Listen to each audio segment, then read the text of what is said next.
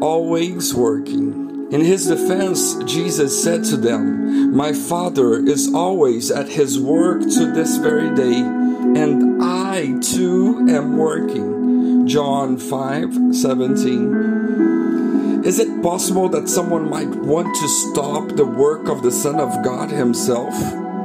Yes, the gospel says yes.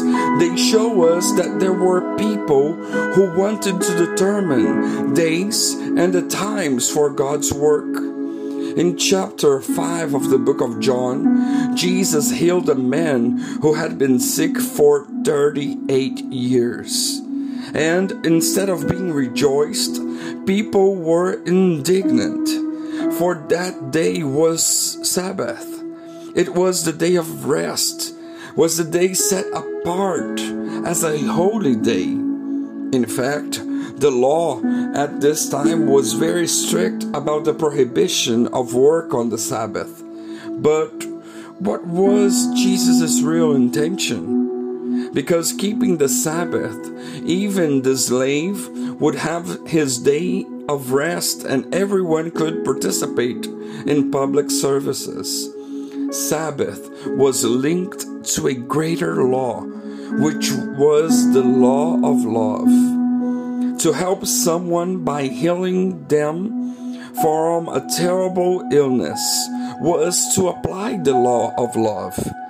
Jesus never missed an occasion to apply this wonderful law. And so, he healed that man in need on a Sabbath. He loved that man. It is comforting for us to know what Jesus is at all times ready to bless us, to apply this law to us, regardless of the consequences and circumstances around us. Let no one rob us of this comfort. And even more, let none of us refuse this comfort to anyone else. Let's not impose limits on the performance of our God. Let us always be prepared to put into practice the supreme law of love. And let us work without ceasing. Because as we saw in the text, our Father works until now.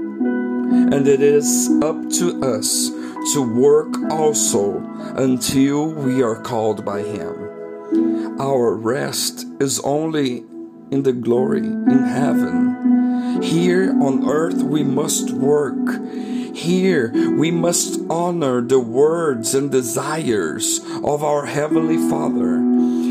He has His arms outstretched and His hands open to reach out, to bless, to do. And it is up to us to allow and to be instruments so that His work of comfort, this love, reaches everyone around us.